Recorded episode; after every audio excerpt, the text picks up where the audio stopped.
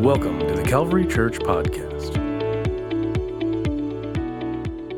All right, the Lord bless you as you return to your seat. Um, you may be seated. We are excited about all that the Lord's going to do today. In case you didn't get the word, we have a special guest for our uh, speaking slot in the two o'clock service. Brother Ethan Hagan is in town. Met with him last night. And uh, I said, Brother, our church is ready for revival. He said, Yes, sir. So we're looking forward to that. Today, though, in our adult Bible class, I want to bring to you uh, what I think is an interesting subject, and I'm going to try to put a, a different slant on it and make it not too boring, at least where it will hold some of your attention for a little while. We're going to talk about uh, change. Everybody loves to change, don't they? I was saying that with a bit of sarcasm. Brother, could we uh, have a little bit more monitor for the pulpit mic, please, sir? Brother Isaac does such a great job. We talk about Brother Terry and the fantastic job he does week in and week out, but Brother Isaac is a great assistant to Brother Terry, is he not? Let's give Brother Isaac Finley a hand. Amen. All right, Brother Terry's going to get me started.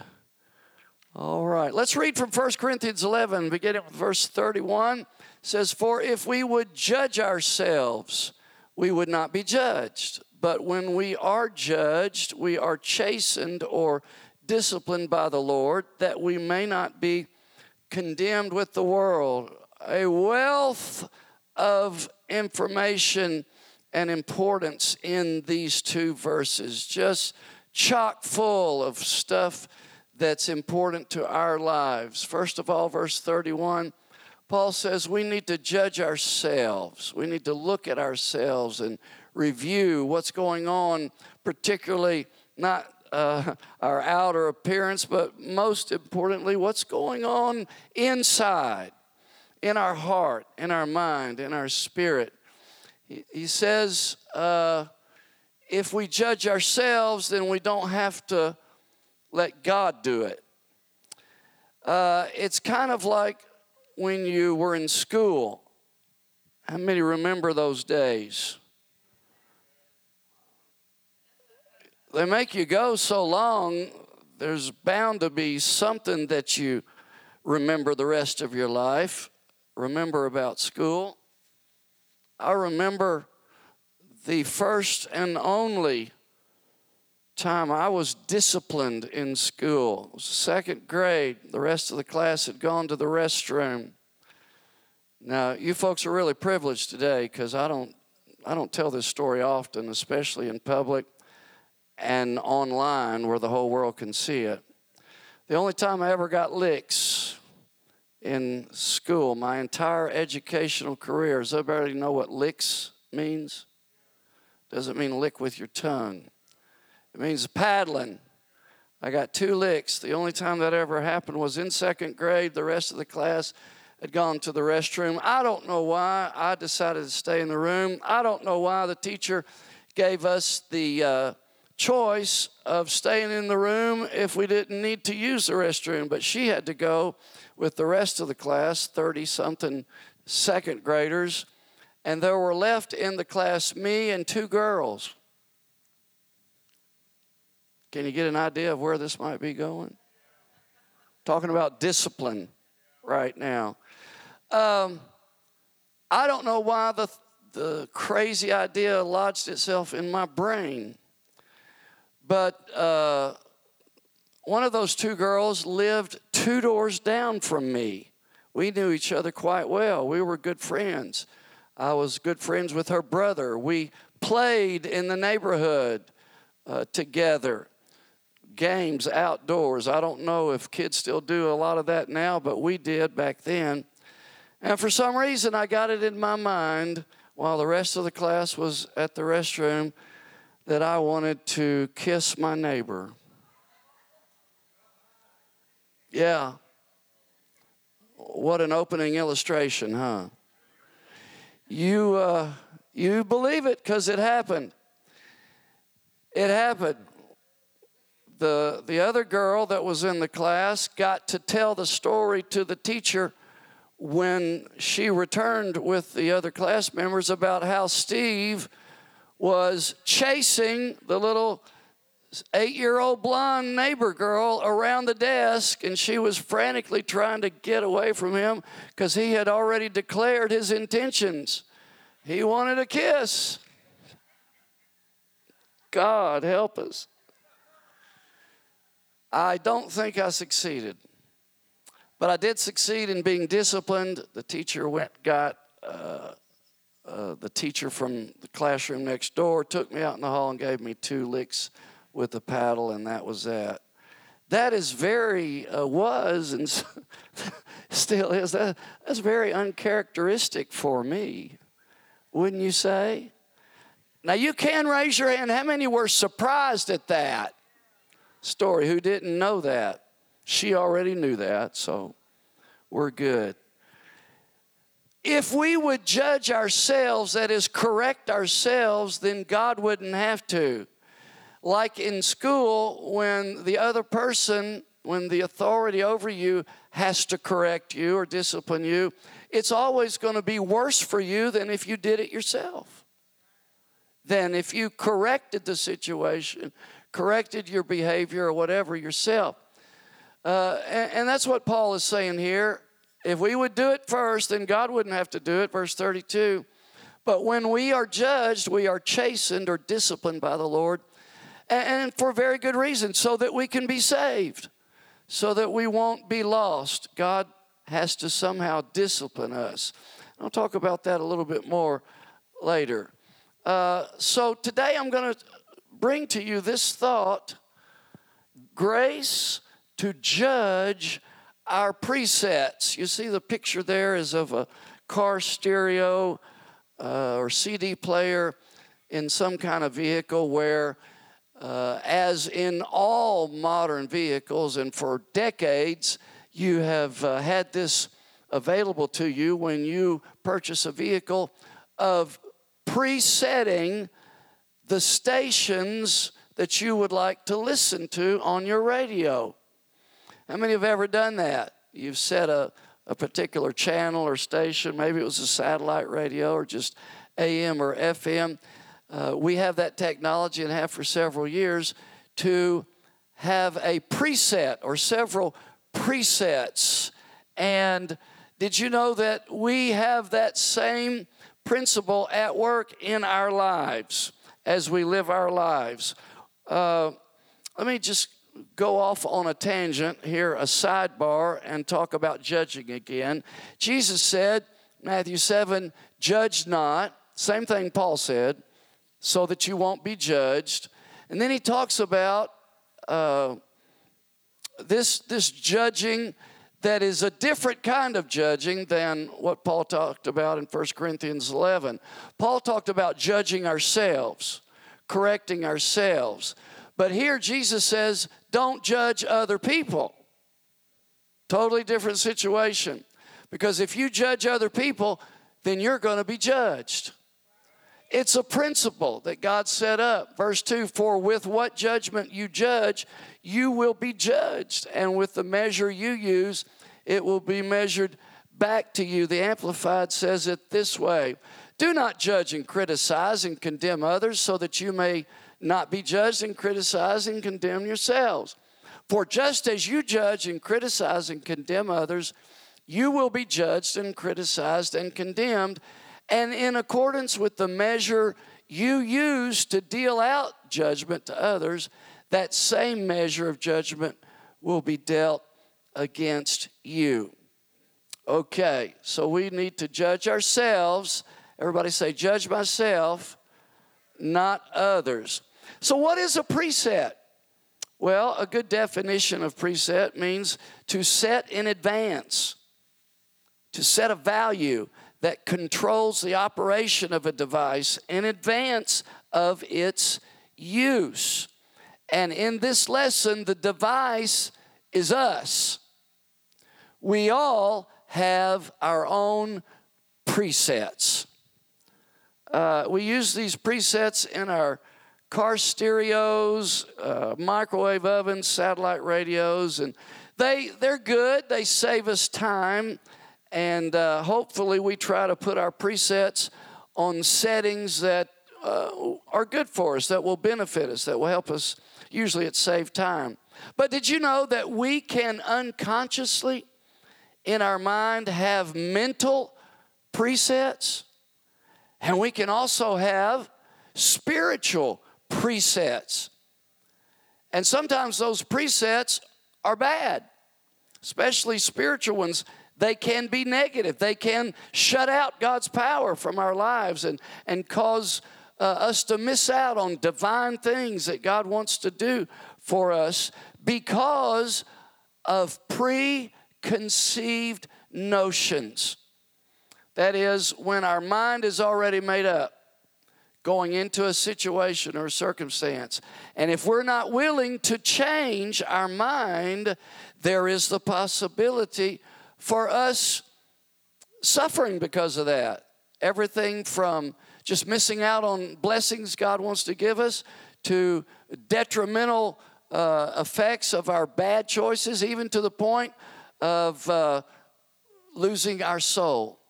And we don't want to do that, right? So, what we need to do is what Paul told us to do here in Romans 12. Sorry for the small font size. But he says in Romans 12 and 1, I beseech you, I beg you, brethren, by the mercies of God. He's really, he says, this is important, guys, that you present your bodies as a living sacrifice, holy, acceptable unto God. And he says, this is just your reasonable service. It's to be expected of us. Verse 2 and do not be conformed to this world, but be transformed or changed where you need to be by the renewing of your mind, that you may prove what is the good and acceptable and perfect will of God. Presets, preconceived notions in our mind. Sometimes they're not good. Sometimes we need to change them. Let's look in the Bible at somebody that was like that. The Apostle Peter had some presets according uh, to the Bible in Acts chapter 10. Peter had some presets that affected in his mind who he ought to preach to and try to win to the Lord. Let's look at what it says in Acts chapter 10. We'll pick up with verse 10. Then he became very hungry and wanted to eat. Peter was up on the rooftop fasting and praying. While they made ready, he fell into a trance and he saw heaven open and an object like a great sheet, a bed sheet, bound at the four corners. In other words, it was uh, the four corners were tied up together. Something was in the sheet. It was descending down to him, let down to the earth. Verse 12. In it were all kinds of four footed animals of the earth, wild beasts, creeping things, and birds of the air. And a voice came to him Rise, Peter, kill and eat. But Peter said, Not so, Lord. He told God no. But he thought he had a good reason for telling God no. Not so, Lord, for I have never eaten anything common or unclean. And a voice spoke to him again the second time What God has cleansed, you must not call common. Here's what's going on according to the Old Testament law, the Jews were commanded by God not to eat certain animals, not to eat certain fish, not to eat certain creatures, because they were what God told Moses when he gave him the law unclean. Now, what did unclean mean? It didn't mean they were dirty, that they couldn't be washed off. It simply meant that those animals were in a, a category created by God in God's mind that uh, because of different circumstances about those animals, God didn't want his people eating that stuff. Uh, for example, one of them, uh, one of the animals that was in that category of unclean was pork. Cute little piggy or hog. God didn't want his people eating uh, pork. And there's been debate about why God did this and why He put certain animals and foods in the unclean category and placed them off limits to His people. Uh, I've read store, uh, research findings and so forth that uh, medical science has proven that there are distinct uh, things about eating pork that are not good for your body. Now, we know that in the New Testament, the Lord did away with those diet restrictions for his people. Paul said, the Apostle Paul said, that we can eat anything as long as we bless it and give God credit and thanks for it. But that doesn't take away from the detrimental or negative effects that a particular food that was in God's unclean category might have on us. Now, I'm not telling you to eat pork or not eat pork. I enjoy it. I had a barbecue sandwich this week. Uh, that's up to you. But uh, Peter had this preset in his mind because God had said, don't eat these particular animals. And here, God is giving Peter a vision. Peter was hungry, had been fasting, and God gives him a vision uh, where there are animals come down in a bed sheet that uh, God says to Peter, Take out your knife, your sword, kill one of those animals and eat. You're hungry. And Peter said, No, I'm not going to do it because I'm a good Jewish uh, follower. I've obeyed the law from my youth up. And God, you said, you told Moses we shouldn't do this, so I'm not going to do it. God was trying to teach him a lesson about his preset. Verse 16, this was done three times, and the object was taken, taken up into heaven again. While Peter wondered within himself what this vision which he had seen meant, behold, the men who had been sent from the uh, house of a man named Cornelius, this was a Roman soldier, had made inquiry for Simon's house and stood before the gate. And they called and asked whether Simon, whose surname was Peter, was lodging there. And while Peter thought about the vision and the Spirit, the Spirit said that, um, excuse me, God said, Behold, three men are seeking you. They're looking for you downstairs, Peter. Arise, therefore, go downstairs and then go with them, doubting nothing, for I have sent them. Cornelius was a Gentile, he was not a Jew. Here you have in Acts chapter 10 the introduction of the gospel, how to be saved for the very first time after the New Testament church began to a Gentile to somebody who was not a Hebrew or a Jew. And like many, many Jews, Peter, as a Jew, was very prejudiced. You talk about prejudice, prejudice uh, uh, between races or skin color or nationalities or ethnic groups. There was no uh, par, uh, prejudice shown from one group against another group any worse. There wasn't one and isn't one worse in the earth than the prejudice that the Jews had towards anybody that wasn't a Jew. They wouldn't even eat with them. And I could go on and on to prove how prejudiced the Jews were for thousands of years. Uh, when God told them to separate themselves from the heathen nations round about them when he brought them out of Egypt and into the promised land. He told them that because he didn't want them to succumb to worshiping the false idols and false gods that the heathen nations around Israel worship. But they took it too far. They, they took it into, like has been done, of course, uh, in our world for centuries, including in modern times, the thing of prejudice uh, is a horrible thing, and God hates it. God hates uh, any kind of prejudice. Somebody say amen. And Peter was prejudiced against all non Jews to the fact that not only would he not eat with them, but he wouldn't. Uh, wouldn't do anything with them. But here, God was wanting to use Peter to take the gospel to the first Gentile, a man by the name of Cornelius. But God knew that Peter was so prejudiced that he was going to have to chip away at Peter's bias and get Peter to the point where he would go preach to a Gentile. And so that's why God gave him the vision. He said, What I call clean, I don't care what the Old Testament law said, Peter, what I call clean, I'm God. I wrote that law, I can change it. So, what I call clean, don't you call unclean. God was getting Peter's preset kicked out of his mind so that he could comply with the will of God and that Gentiles could be preached to and be saved. Then Peter opened his mouth. This is several verses later after God had poured out the Holy Ghost on Cornelius and about 50 something people, all of his household.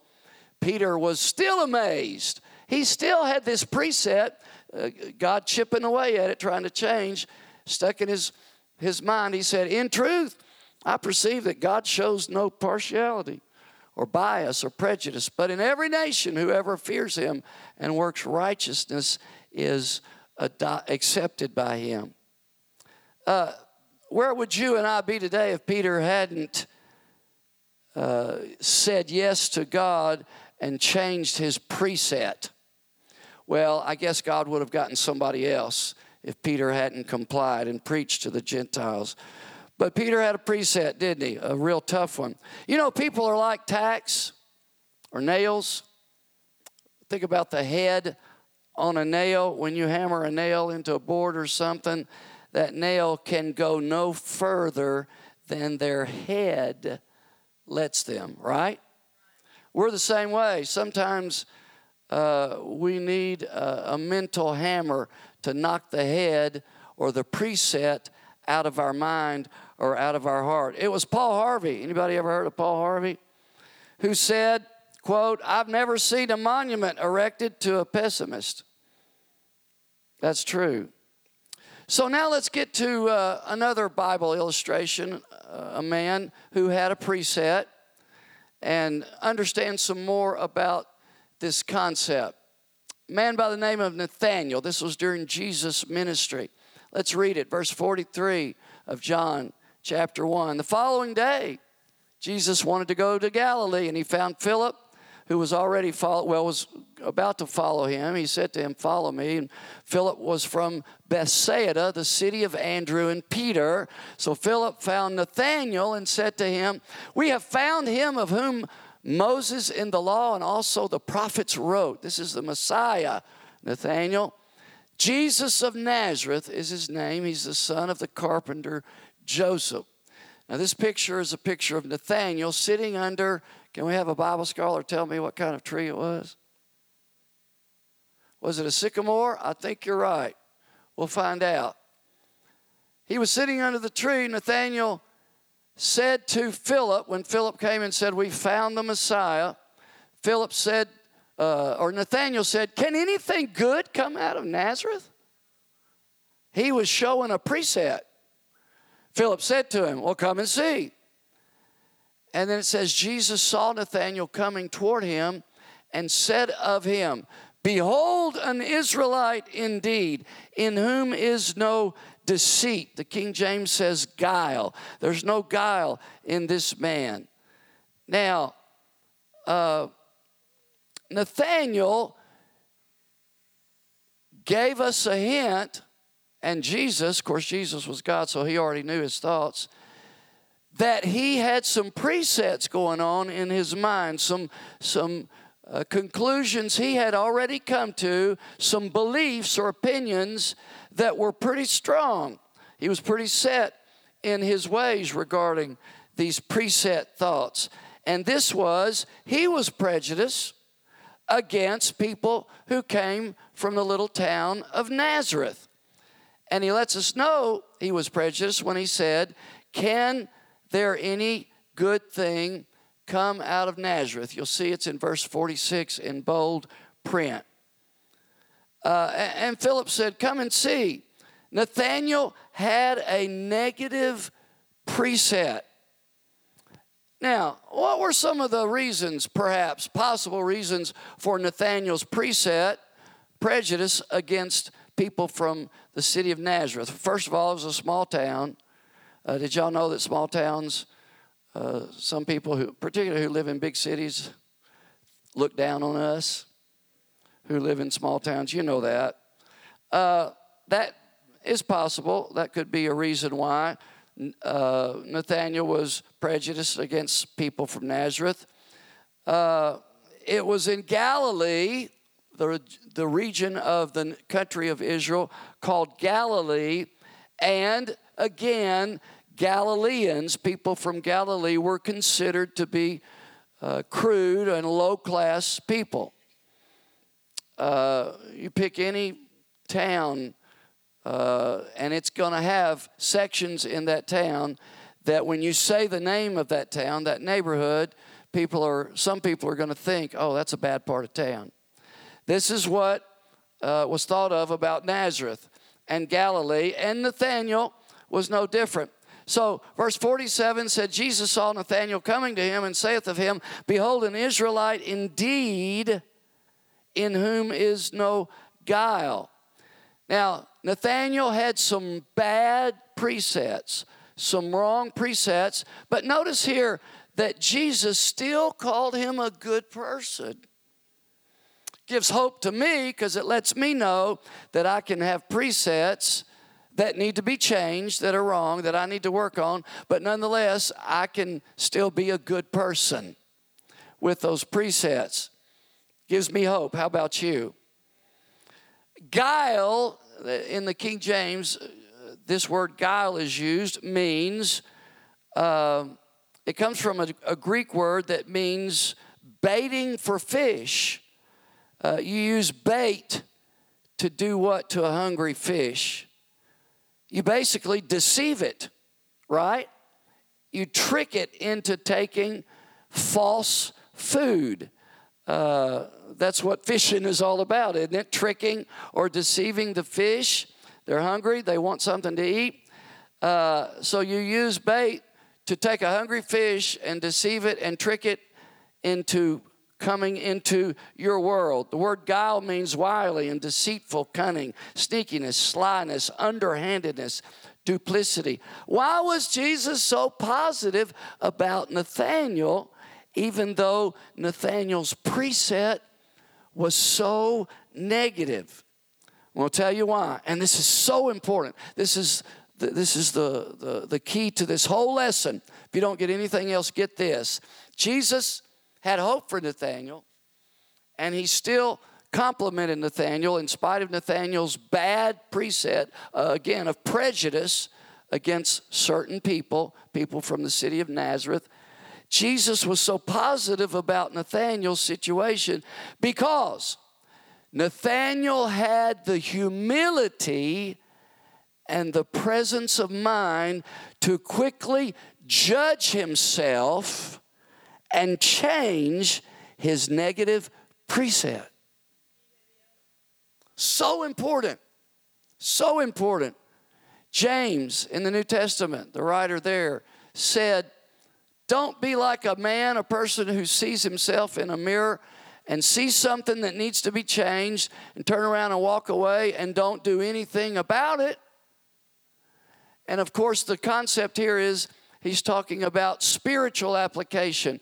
When we see something about ourselves, when we judge ourselves and we see something that needs to be changed, God shows it to us. He turns a light bulb on in our spirit or in our mind, and we, we see, oh, that's not right of me to think that way or to act that way or to have that, that preset notion or opinion or whatever it may be. I need to change that about myself. That's what Nathaniel did. Nathaniel answered and said unto him, uh, How do you know me? Jesus answered and said to him, Before Philip called you, when you were under the fig tree, I thought it was a fig tree. I'm sorry, sister but I didn't want to correct you. Uh, before Philip called you, when you were sitting under the fig tree, I saw you. Nathanael answered and said to him, Rabbi, you are the Son of God. You are the King of Israel. Jesus answered and said to him, Because I said to you, I saw you under the fig tree. Is that what makes you believe in me? He said, Listen, friend, you're going to see greater things than these, than my ability to read your mind or to see you before I had ever met you and what you were doing under the fig tree. Verse 51, he said to him, Most assuredly, I say to you, hereafter, or from now on, you're going to see heaven open and the angels of God ascending and descending upon the Son of Man. Or, in other words, you're going to see great things happen. Praise God. Greater things than just this little tidbit that I showed you of my power and my supernatural ability and the fact that I'm really God. So, judging our preset, the title of the lesson today is Grace. God, give me the grace to judge my preset and to change myself. Everybody said, Grant it, Jesus. Now, let's go. Let's go back to our key verse that we read at the beginning. We're going to read it this time in the Amplified, 1 Corinthians 11, verse 31.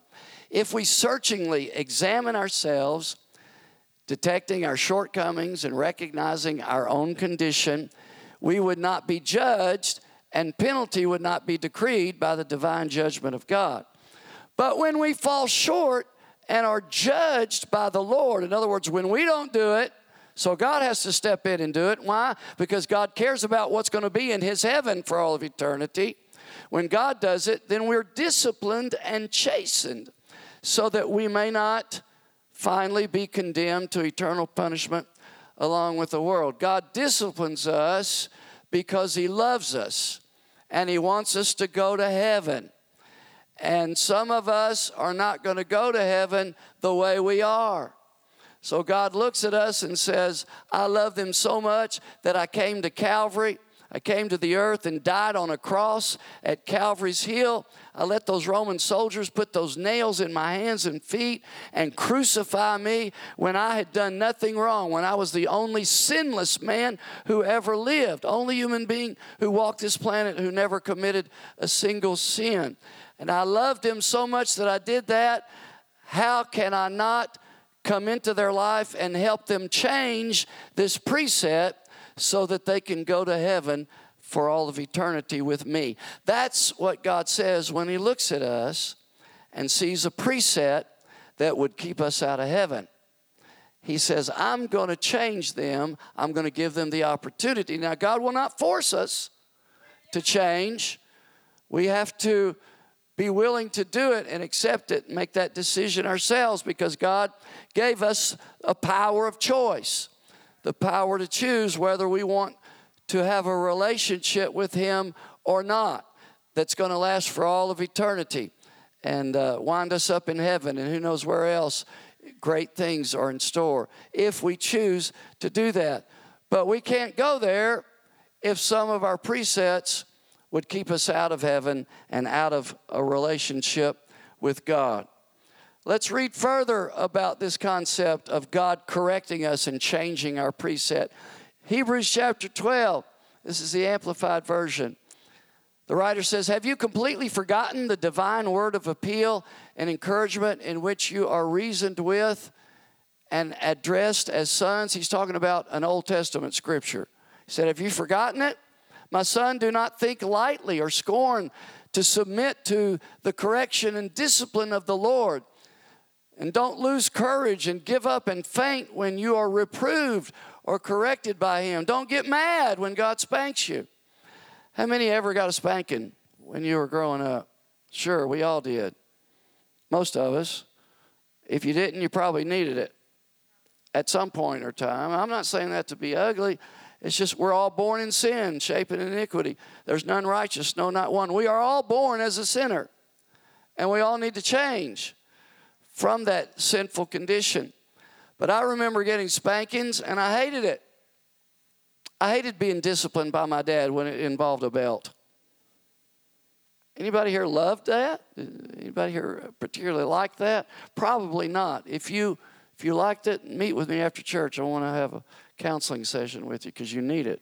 If you like correction, if you like rebuke, if you like being reproved or somebody correcting you. It grates against something inside of us. I'm telling you. I've walked with the Lord for many years, and I'd like to think that I, I do a fairly good job of walking in the Spirit most of the time, but I still hate being corrected. Uh, I think it's worse for men. Well, no lady said amen, but maybe you're not sure where I'm going. Uh, I hate to be told I'm wrong. Okay, well, we'll go somewhere else. I hate to be told I'm wrong by a woman. And if you're a man, you're the same way. Amen. Thank you, Brother Brad, for being truthful. We don't like being corrected. There's something in our flesh nature that just resists that, repels against that. That's why a lot of people aren't saved because they can't get past that initial God letting them know, hey, buddy, you're a sinner and you've got to change some things if you want to be right with me and go to heaven. Many people will be lost because they can't get past that initial admitting that they're wrong in the eyes of God.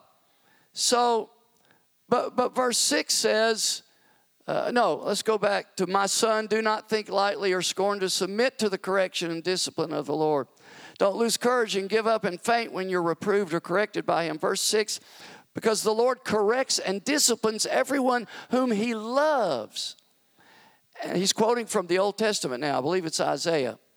And he punishes, even scourges or whips every son whom he accepts and welcomes to his heart and cherishes. And you must submit to and endure that correction for discipline because God is dealing with you as a son. For what son is it? There is no son uh, that the father does not train and correct and discipline. Now, watch this last verse.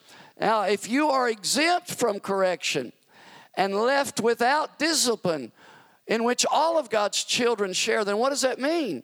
That means you're not a child of God. What does it say? If you are exempt from correction, if God doesn't correct you, then you are illegitimate offspring and not a true son at all. The King James uses the horrible word bastard. That's how strong God puts it in His Word. If you won't accept correction from Him. Wow. Strong stuff, isn't it? But God does it because He loves us. Our prayer ought to be God, give me the grace to judge my preset and get rid of it with your help.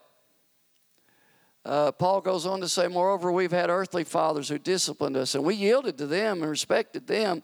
Shall we not much more cheerfully submit to the Father of spirits and truly live? For our earthly fathers disciplined us for only a short period of time and chastised us as seemed proper and good to them.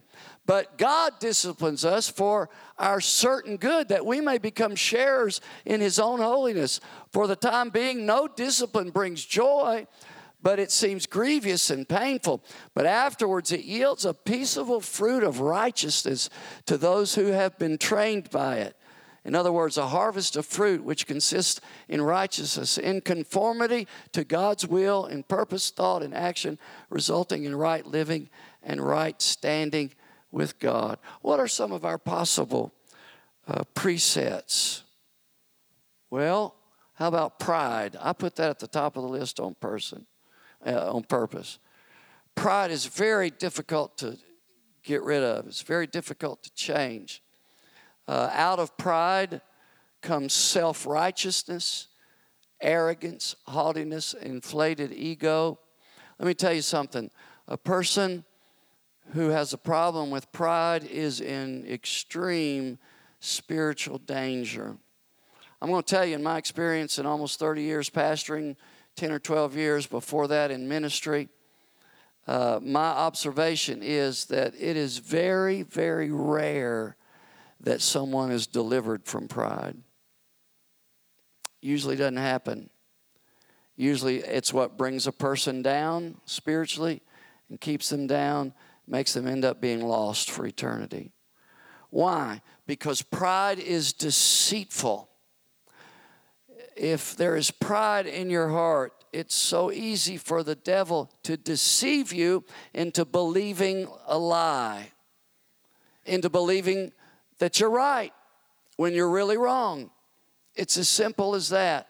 And I could go on and on with that and talk about that and teach on that, uh, but I don't have time. We need to make sure that pride doesn't get anywhere close to us. And when it does, we need to beg, I'm repeating myself, beg God to deliver us from pride.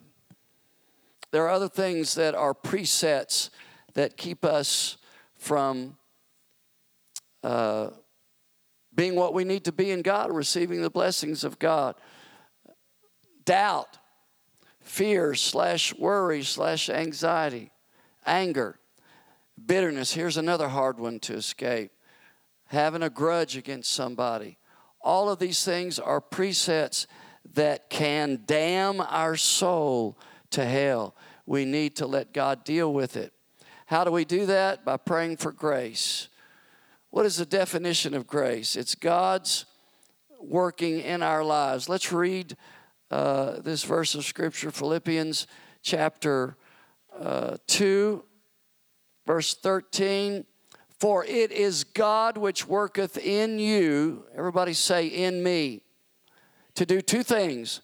Number one, to will, and number two, to do of his good pleasure. Another way of saying that in modern English is grace is the desire or the will and the power to do the will of God. Very simple. It's as simple as that.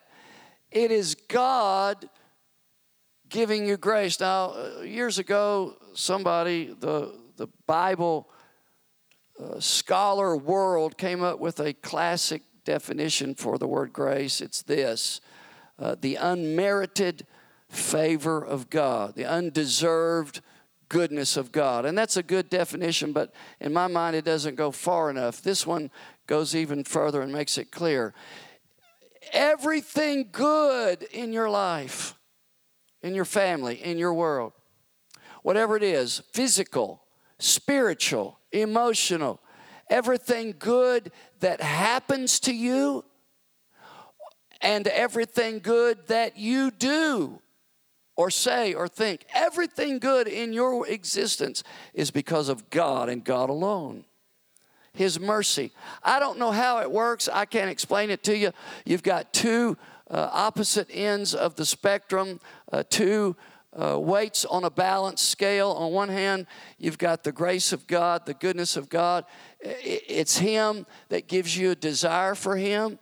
You wouldn't desire for him to come to church you wouldn't desire to know him without him giving you that desire yet on the other hand the far end of that opposite end of that spectrum the other side of that balance is that God will not force you to take him on God will not force you to do anything regarding him he will make circumstances happen to motivate you to try to get you to make the right choices and the right decisions but the bottom line is you and you alone have the power to say yes or no to God.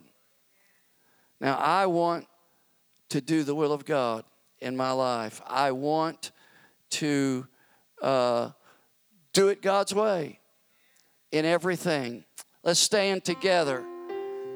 And part of that, and this is so important, means being quick to say yes and acknowledge when God shows me a preset, something about me I need to change, being quick to say, God, help me change that. You change it or whatever I've got to do about it for you to fix it, cause me to know what it is and to do it. How many want the will of God in your life? How many want to change where God wants you to change? Why? Because how many want the blessings of God that will come from doing that? Let's lift our hands and ask God to help us do that. God, we know that all good things come from your hand. We love you today. We thank you for Calvary. We thank you for the blood. We thank you.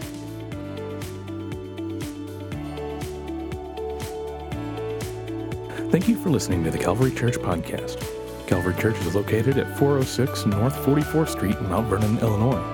Service times are Sunday school at 1 p.m. every Sunday, except the last Sunday of each month, and worship service at 2 p.m. Also, we have an all-church service at 6:30 p.m. on Wednesday. Calvary Church is affiliated with the United Pentecostal Church International. Thank you and have a blessed day.